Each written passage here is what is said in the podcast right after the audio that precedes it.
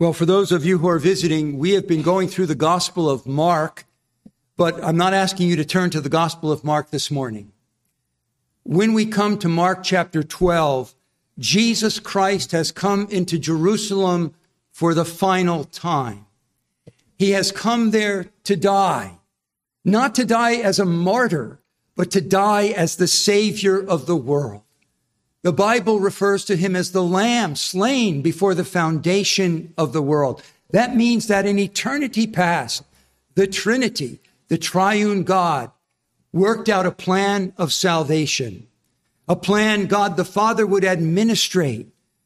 Jesus Christ the Son would accomplish on the cross, and God the Holy Spirit would apply in time to every believer.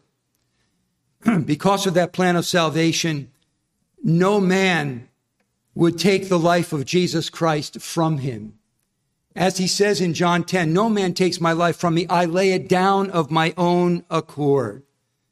Now, for much of what we read in the Gospels, Jesus Christ took measures to protect himself from his enemies because his hour had not yet come. But now, as we're coming to Mark chapter 12, the hour to G- for Jesus to die is drawing near. And so Jesus has come into Jerusalem and he has presented himself in the very temple, which is the headquarters of his enemies. And as he teaches there within the temple precincts, he is, so to speak, a sitting duck for his enemies. And various groups of his enemies come to approach him to try to get him to say something or do something that would get him in trouble with his adoring followers and give them a grounds for arresting him and destroying him. We've considered three groups that have come to Jesus to try to get him into trouble. The third group was a group called the Sadducees. They were a semi religious, semi political sect of the Jews. They controlled the priesthood, they controlled the temple. Their religion, unlike the Pharisees, was rationalistic. It was a skeptical religion. They didn't believe in the supernatural. They didn't believe in resurrection. The previous two groups came to Jesus trying to put him on the horns of a dilemma by asking him certain questions, and he vanquished them. The Sadducees have a different approach. They are attacking not his person, but his doctrine in order to hold it up to ridicule. They want to ridicule the doctrine of resurrection. And so they asked him a question about the resurrection, and they didn't even believe in the resurrection. We studied that last week. The result was the Sadducees were vanquished by our wise Lord, just like the other two groups. And they fail in their objective. Rather than getting the multitudes to turn against Jesus, they endeared them more to him. Mark doesn't tell us, but Matthew tells us that when Jesus is finished with dealing with the Sadducees, when the crowds heard this, they were astonished at his teaching. So it had the opposite effect. Rather than alienating people from Jesus, it drew them closer to Jesus. Well, in the course of silencing the Sadducees, Jesus makes one of those grand statements that deserve special attention. In condemning their whole religion, he makes this statement in Mark chapter 12, verse 24. Is this not the reason you are mistaken that you do not understand the scriptures or the power of God? Now, Matthew's version puts it not as a question, but as an assertion. You are mistaken. I like the King James. You err, knowing not the scriptures or the power of God. I want to build a whole sermon around that statement. Jesus is saying that error in religion comes from two sources. You want to be wrong when it comes to religion? Here are the two sources. Be ignorant of the scriptures or disbelieve in the power of God, that God is able to do what he says he will do in the scriptures. If we put it positively, we might put it this way. The truthfulness of any religion corresponds to the degree that one understands the scriptures and trusts the power of God. You want to be wrong in religion? Just be ignorant of the scriptures. Friends, should that mean that our highest, should that not mean that our highest goal ought to be not to be wrong, not to be mistaken about matters of ultimate importance. And that's what religion is.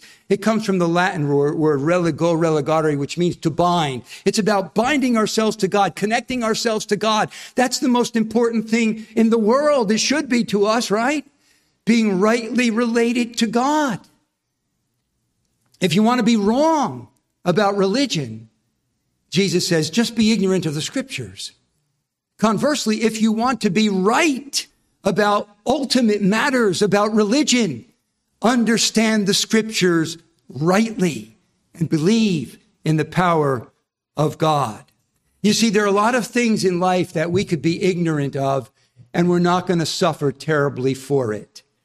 You know, there's so much to know in our day. There's been an explosion of knowledge that the distance between what we will end up knowing and what there is to know is getting wider and wider, right?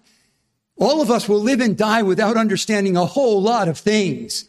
Do you understand about the human gene, uh, genome? Do you understand about DNA? Do you understand how the internet works? Do you understand how you press a few buttons and not only the voice, but the face of a loved one or, or family members appears from the other side of the world? Do you understand how that works? Some of you may. Most of us don't. Do you understand how all the systems of the body work? The circulatory system and the nervous system and, and all the systems of the body. Well, if you're a, a very seasoned medical scholar, you might, but most of us, we, we live and all these systems are operating and going on, and we don't have a clue as to how they're operating. There are a lot of skills that we will never acquire in this life. My wife and I have been watching, I guess we finished watching a Netflix series uh, called Blown Away. It's about the art of glass blowing. It's fascinating. Some of the beautiful things that are made out of glass in 2000 degree, you know, heat. We will never acquire that skill. A lot of other skills we will never acquire. I will never be able to build a house like Merv Byler can build a house. And in 20 minutes, right, Merv? Didn't you do that at Talent Night? It took 20 minutes to build time lapse video.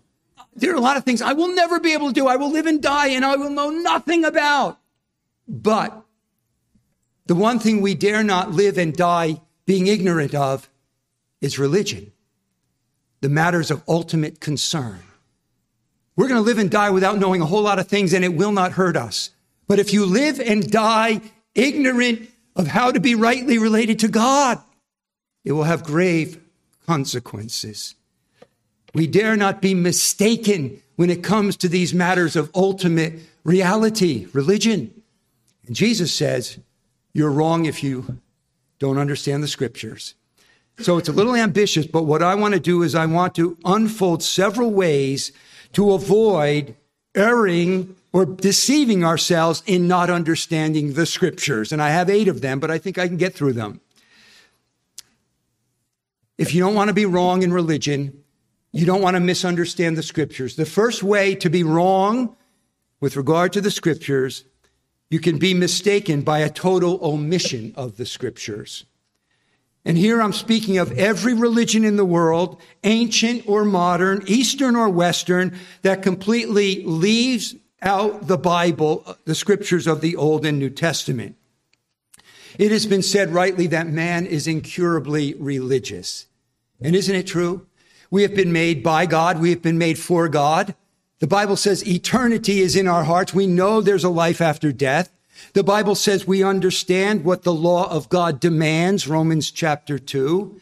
And as a result, man is incurably religious. We are all worshipers of something or someone, but there are whole religions that build their system apart from the scriptures of the Old and New Testament. Buddhism and Hinduism and Shintoism and Confucianism, all of the Eastern religions. The ancient pagan religions worshiped many gods, Greek and Roman and others. We can include the ancient or modern philosophers who build their worldview not on the Bible, but on, on the, the ruminations of their own mind, trying to figure out God and ultimate reality, beginning with their own minds. What must be said about all these religions and all these philosophies that totally leave out the Bible? Friends, they are mistaken. They go astray. And by the way, when Jesus said, you err, I forgot to tell you that the Greek word is planao, from which we get planet. It means to wander, to stray. The planets were viewed as wandering bodies. Every religion in the world, ancient and modern, that leaves out the Bible completely is mistaken. They go far astray. The Bible says all who have sinned without the law, all who live without a knowledge of the Bible will perish without the law. Though all people have a knowledge of God through the creation, that general revelation will not give them enough knowledge to save them. And so every system of ultimate truth that leaves out the Bible will lead people astray. It's pretty evident that all those religions have a view of God that is very different from the God of the Bible. I remember Francis Schaeffer writing and saying that the gods of the East are infinite but not personal. The gods of Eastern religion are infinite, absolute, but not very personal. The gods of the West, the pagan gods of Greek and Rome, were very personal. They had a lot of human foibles. You know, they made mistakes like humans. They were very fallible, but they were not infinite. But he says the God of the Bible is both infinite, transcendent, and personal, which accounts for why we are personal beings. So without the revelation of God in the Bible, every other religion is wrong and people who follow them are lost, wandering around in the maze of their own fallen, sin darkened mind, goaded by a deceiving devil. That's the first way to be wrong. But it's also possible to be mistaken by making additions to Scripture. Anyone who knows the Scriptures knows that the Bible claims to be unique and exclusive. It claims to be the only revelation from God, the only special revelation from God. 2 Timothy 3 16 and 17 says, All scripture is God breathed profitable for teaching, reproof, correction, training in righteousness, that the man of God may be adequate, thoroughly equipped for every good work. The Bible claims to be sufficient. We read in Proverbs 35 and 6, every word of God is tested. He is a shield to those who take refuge in him. Do not add to his words or he will reprove you and you will be proved a liar. Don't add to the word of God. It is sufficient the nearly last verse of the, the Bible, a couple verses before the end, Revelation 22, 18 says, I testify to everyone who hears the words of the prophecy of this book. If anyone adds to them, God will add to him the plagues which are written in this book. You see, the Bible alone claims to be a revelation from God. And if it is a pure word from God to add anything to it is to pollute it to pollute its purity. To add to the scriptures is to corrupt the scriptures. And friends, that's exactly what happens. It happened in history and it's happening today. In Jesus' day, the Pharisees added to scripture, didn't they? They believed the Bible, the scriptures, but they added to the scriptures. They added the oral traditions of their rabbis. And Jesus indicted them for that. In Mark 7 6, he says, Rightly did Isaiah prophesy of you hypocrites, as it is written, This people honors me with their lips, but their heart is far away from me. But in vain do they worship me, teaching as doctrines the precepts of men. Neglecting the commandment of God, you hold to the traditions of men. You see, when you add to the scriptures, you end up following those additions and neglecting the scriptures they choke out the scriptures. Someone has said if you try to supplement the scriptures with another authority, you end up supplanting or replacing the scriptures. And that was true of the Pharisees. It was true of the background of some of us here, Roman Catholicism. Roman Catholicism accepts the Bible as the Word of God, but they have added to it. They've added the traditions of the fathers, the decisions of church councils, the supposed infallible pronouncement of, of the popes. And what do you end up with? You end up with all kinds of notions that are far removed from the Bible. You have a class of men called priests that wear holy garments as a subset of society where the Bible teaches that every believer is a, is a priest. You have certain ones called saints. You know how you become a saint? Three miracles have to be performed in your name after you die. The Bible says every believer is a holy one. Every believer is a saint.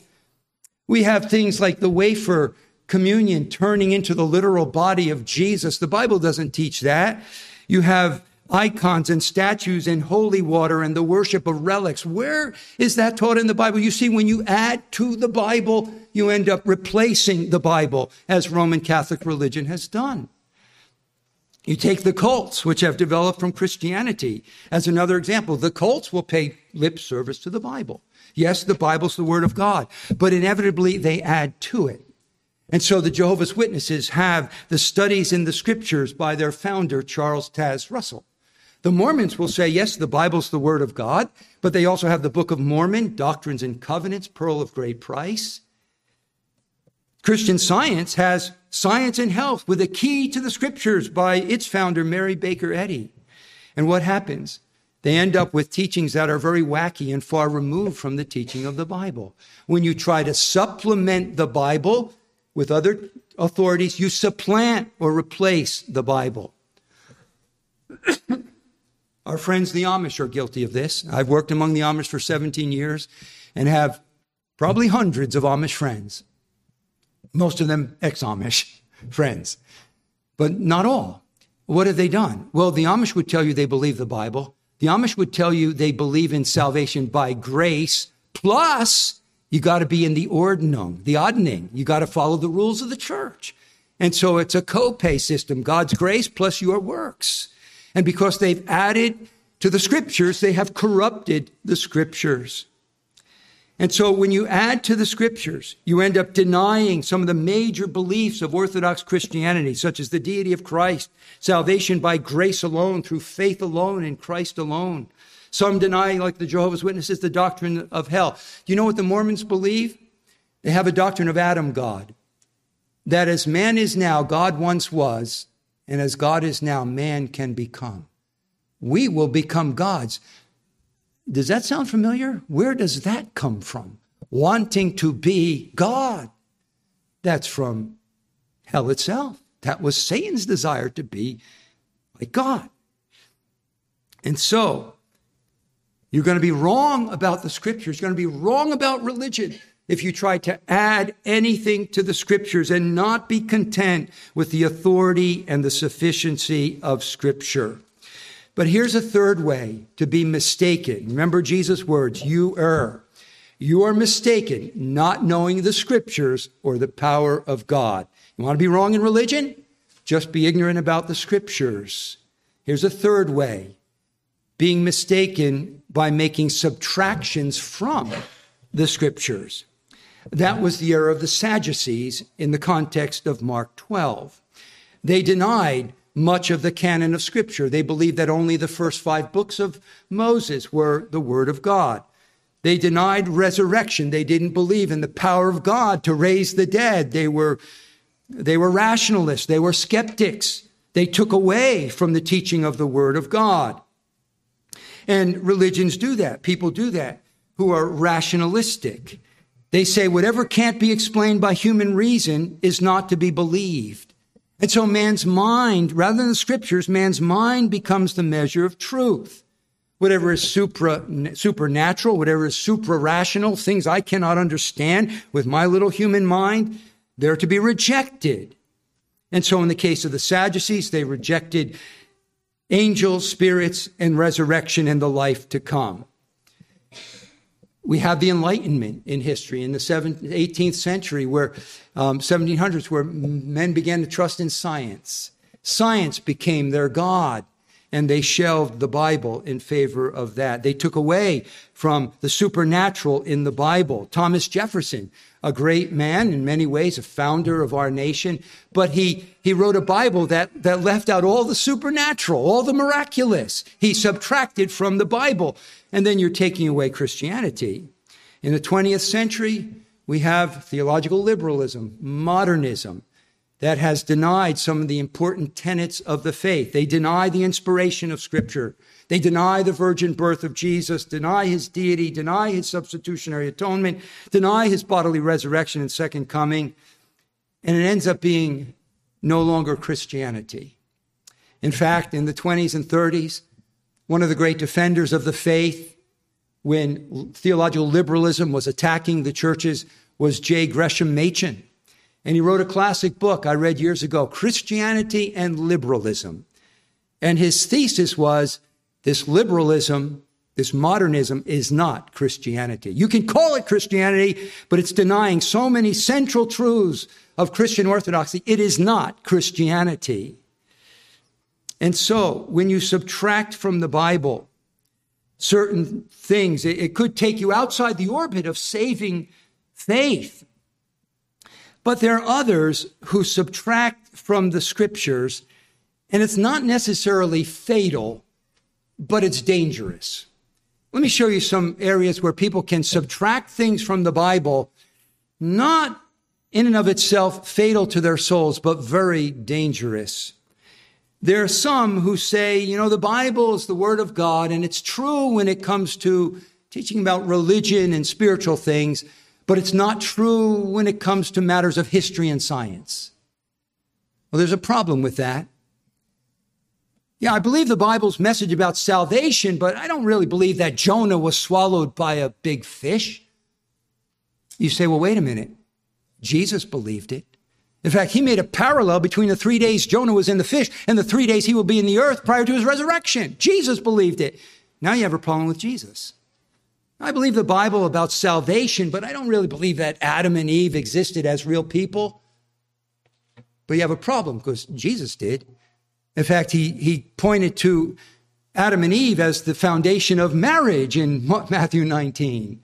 Paul said the origin of sin into the world was through Adam, as through one man sin entered the world. Paul believed in a literal Adam. Jesus believed. So you see, you deny that certain historical and scientific things of the Bible are not true, and you're really opening up the door. You're on a slippery slope to more serious errors. There are others who they don't like Paul's teaching about genders. Paul says, I do not permit a woman to teach or have authority over men. Women are not permitted to be pastors in the church. A lot of people in our day, in the spirit of our age, and egalitarianism, they don't like that. And they say, well, well, that was a cultural thing. That was kind of a hangover from Paul's rabbinic training. But, you know, we're living in a new century now, and you know, that was for then, but now things are different. And so you begin to get into trouble. So even more moderate subtractions from the scriptures can lead to more serious errors that misrepresent God and his ways and dishonor him. Here's a fourth way that you can be wrong about the scriptures and we're getting a little deeper here and I my apologies if you're a young Christian but but this is another way that we need to avoid being mistaken regarding the scriptures. What I'm calling being mistaken by missing the historical progression of the scriptures. The Bible has a plan of salvation that unfolds. It's like the light of his plan gets brighter and brighter through the ages. In the Old Testament, God worked with a nation, Israel. And according to the Bible, he was kind of dealing with his people in their infancy back then. You know, with your infant children, your young children, we have grandchildren who are very young, and their books are mostly picture books. There are some words because they need to learn words, but a lot of pictures. You adults, when you read a book, you don't say, Oh, I like that book. I like the pictures, right? You want the words because you're mature. You don't need the pictures. Well, in the Old Testament, there were a lot of pictures. He's dealing with his people in their spiritual immaturity. So there are a lot of ceremonies uh, going on. There are a lot of outward forms and ceremonies. There are holy places and holy things and holy garments and holy vessels and holy days. But his dealings with his Old Testament people and their relative immaturity gives way to dealing with a more spiritual people in the new covenant age. You notice that under the new covenant, we don't have a lot of ceremonies, do we? Only two baptism, which gets you into the church, and the Lord's Supper. That's it. We don't need a lot of pictures because it's an age of greater spiritual maturity. In the Old Testament, God was dealing with a natural, national people. In the New Covenant, He's dealing with a spiritual people. And so the types and shadows of the Old Covenant give way to the substance of the New.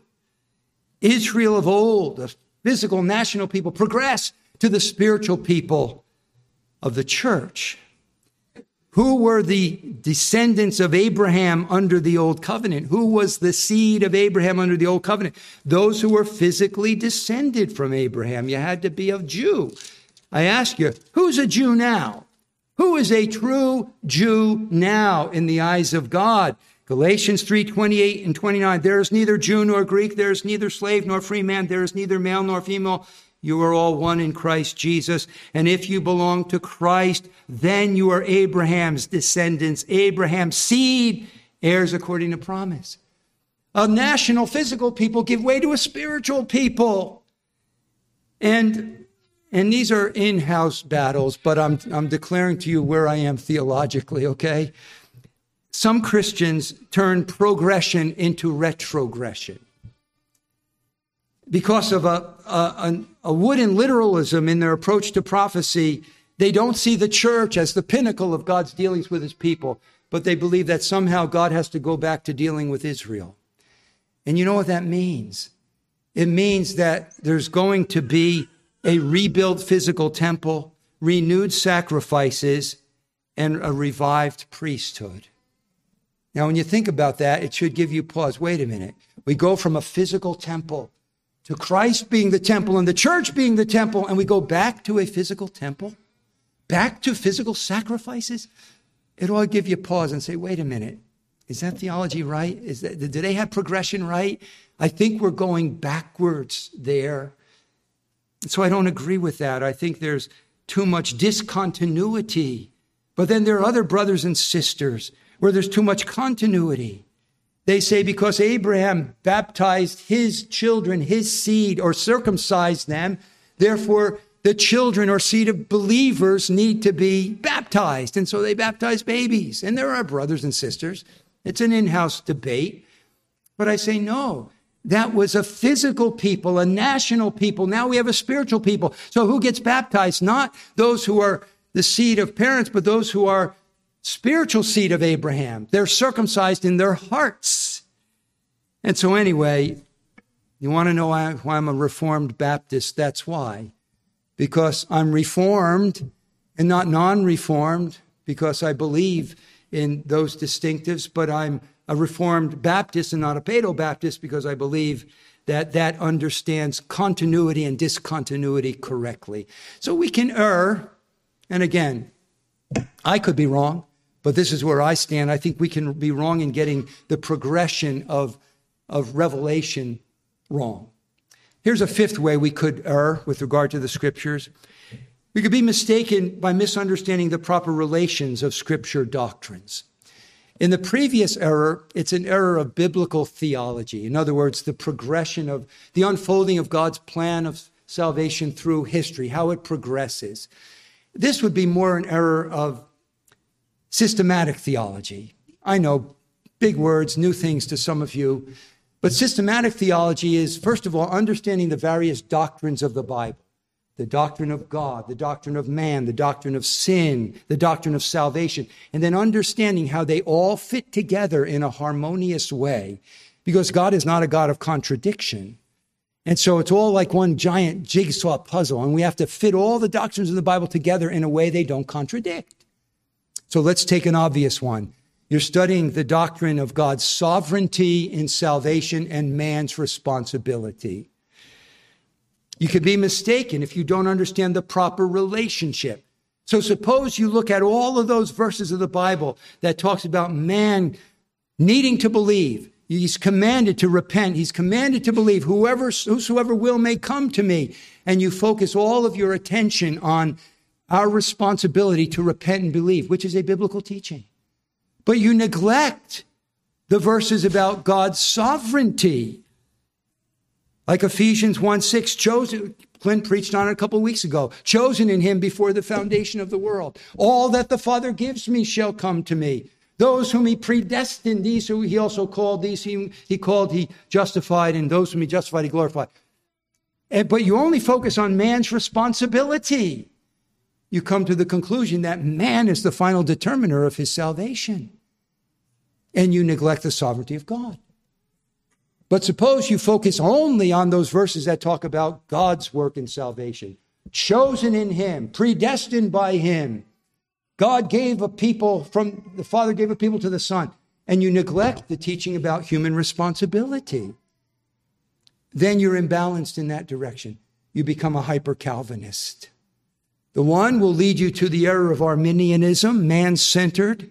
Salvation depends on me. The other will lead you to hyper Calvinism, excluding man's responsibility and the free offer of the gospel. You see how we need to understand the doctrines of Scripture as they rightly relate to each other. So you ask, well, how do you fit those together, Pastor Chuck? And the answer is, I can't. No one can. Somehow God is absolutely sovereign and we must embrace it with both arms. Man is completely responsible. We must embrace that with both arms and let God figure it out. And maybe in eternity we'll understand but believe both because both are true. Make sense? Here's a sixth way of eight to be wrong regarding the scriptures, being mistaken by misproportion or imbalance of scripture teaching. You can be wrong in understanding the scriptures if you major on the, ma- on the minors and you minor on the majors. Jesus said, to the Pharisees in Matthew 23 23. He said something very significant. He said, Woe to you, scribes and Pharisees, hypocrites! You tithe mint and dill and cumin, and you've neglected the weightier provisions of the law justice and mercy and faithfulness. But these are the things you should have done without neglecting the others. You see what they were doing? The Pharisees were very scrupulous. Oh, we need to give a tenth of this and a tenth of this and a tenth of that. Very careful about tithing their spices. But when it came to the big deal issues like justice and mercy and faithfulness, they neglected those. And Jesus humorously says it's like straining out a little gnat from your wine and swallowing oh, a camel. You got it backwards. You're majoring on the minors, minoring on the majors, you see? And it's possible to do that with Scripture and be wrong. So I won't turn you to it for the sake of time, but in Luke chapter 10, Jesus is dealing with two sisters, the sisters of Lazarus, the family he loved. And Jesus and his friends were over for dinner, and Martha was scurrying about making preparations, and Mary was sitting at Jesus' feet. And what does Jesus do? He gently corrects Martha. Martha, Martha, you're worried about so many things.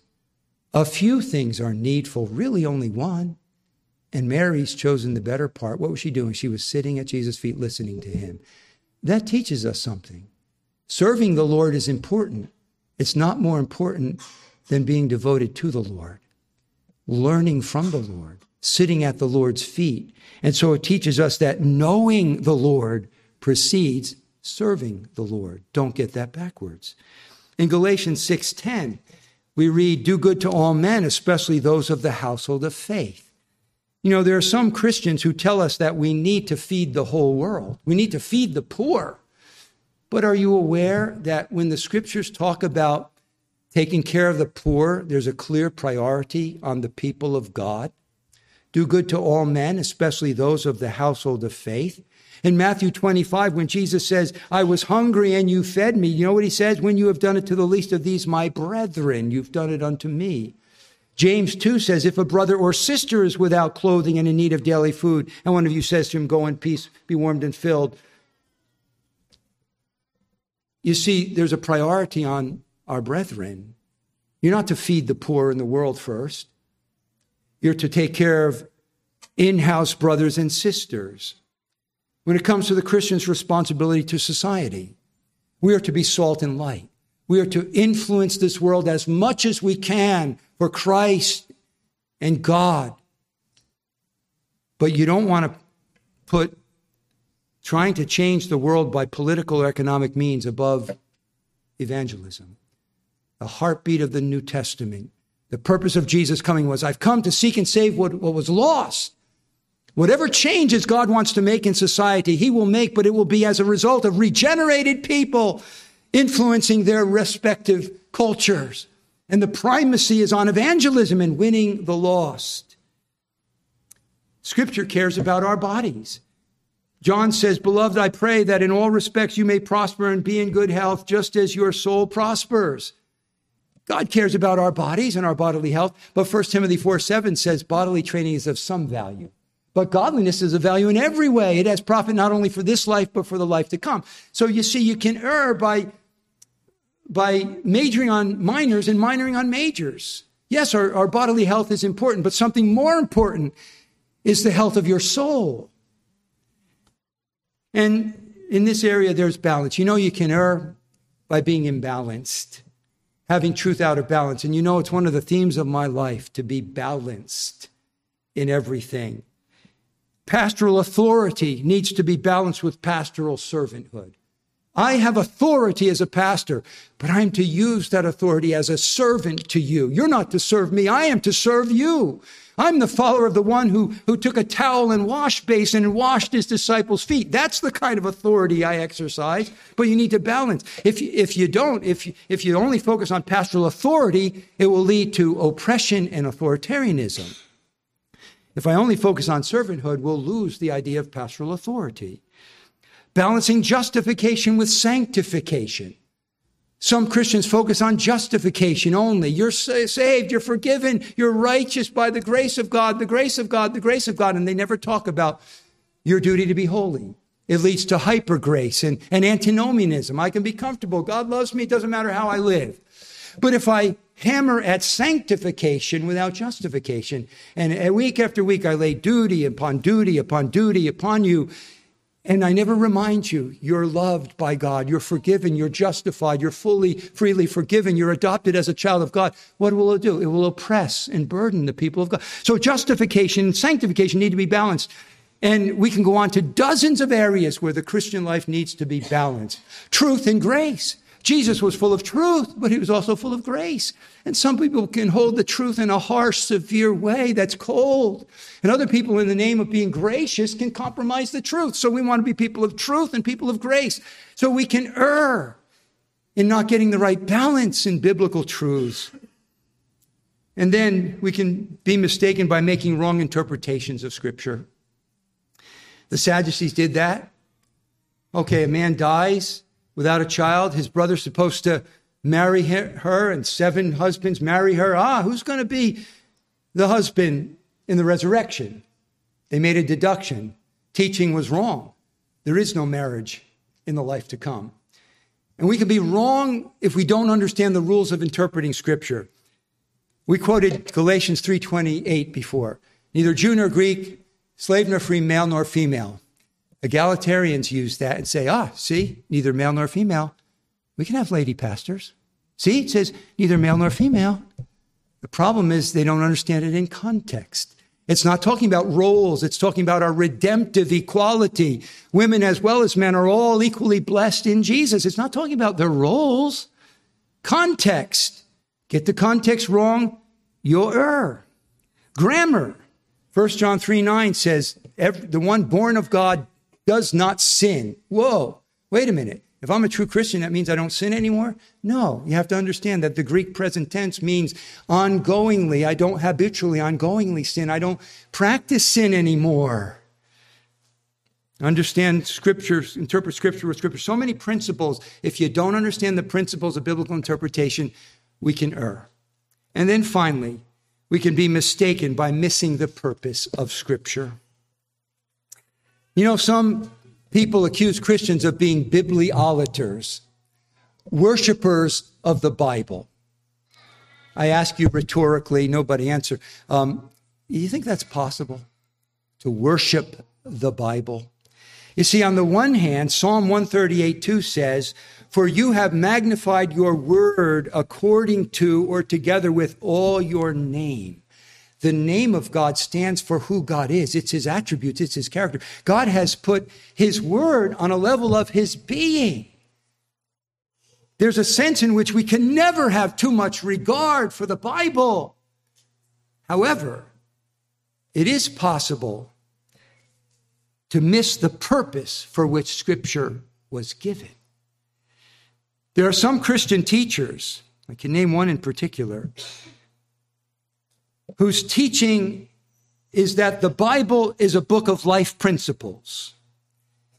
And if you just follow these principles and obey these rules, you will have the key to successful living.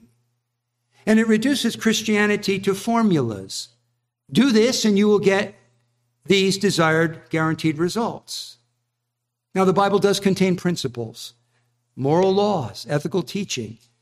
And obedience to God versus disobedience to God will definitely yield different results. There is a, a law of sowing and reaping. But we must never reduce the Bible to a checklist of rules to follow to ensure success in life. You know what that leads to? It leads to either a crippling fear that, oh, I broke a rule and God's going to hammer me and punish me, or, you know what? I'm doing a good job following the rules. I'm checking the boxes. What's wrong with you? And we look down our self righteous nose at others who aren't following the rules quite as well as we are. And it leads to a self righteous Pharisaism.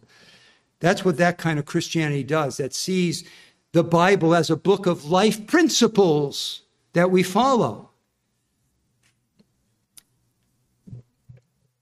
The Bible has principles, but it's possible to follow those principles and miss the purpose of the Bible. What is the purpose of the Bible?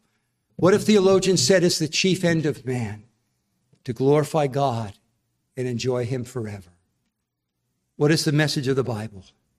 It's a message about how we can glorify God and how we can know God and enjoy Him forever.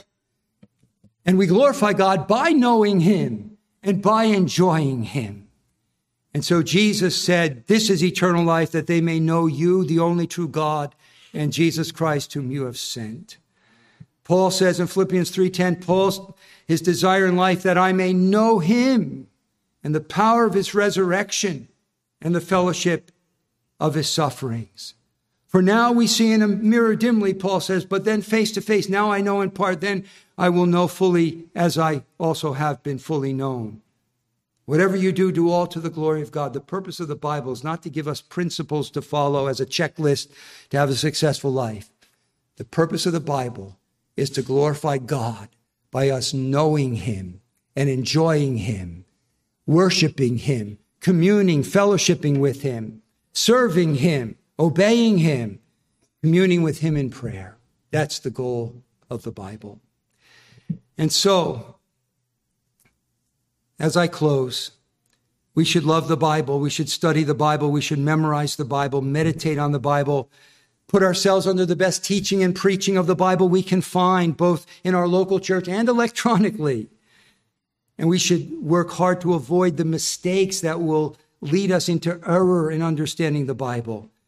But always keep in mind that God's grand purpose in giving us the Bible is that we might know Him and glorify Him in a living, loving, personal relationship with Him. And so as I close, I ask Is there anyone here who does not know God? You say, Well, I know about God. You may know a lot about God, but the Bible speaks of knowing God, a personal relationship with God. If that language is strange to you, knowing God, then maybe you don't know Him. You know about him, you know facts about him, you may be even able to quote the Bible, but do you know God? The only way to know God is to acknowledge that by nature you do not know God, that you're separated from him because of your sin. You've gone your own way, and you need to be restored to a relationship with him. And according to the Bible, there's only one way that that can happen. Jesus Christ, God's Son, came. He lived the perfect life that we could not live fulfilled the law we could not fulfill. And then he died in the place of sinners, suffering the punishment for the sins that we deserved. When we believe in him, what he did counts for us. All our sins are paid for in him. We are given his righteousness credited to us, and all of our sin is taken by him. We are forgiven. We are destined for heaven but we also come into a personal living relationship with Him by which we know Him and we want to know Him better through prayer and through the reading of His Word, the obeying of His Word, until we are with Him face to face. If you don't know God, ask many of us here and we can tell you more about how to know God in a saving way through Jesus Christ. Let's pray. Father, Help us not to err and be mistaken when it comes to your word, but to handle it rightly, to understand it rightly in terms of what it teaches about the way of salvation and the way to walk with you. We pray in Jesus' name.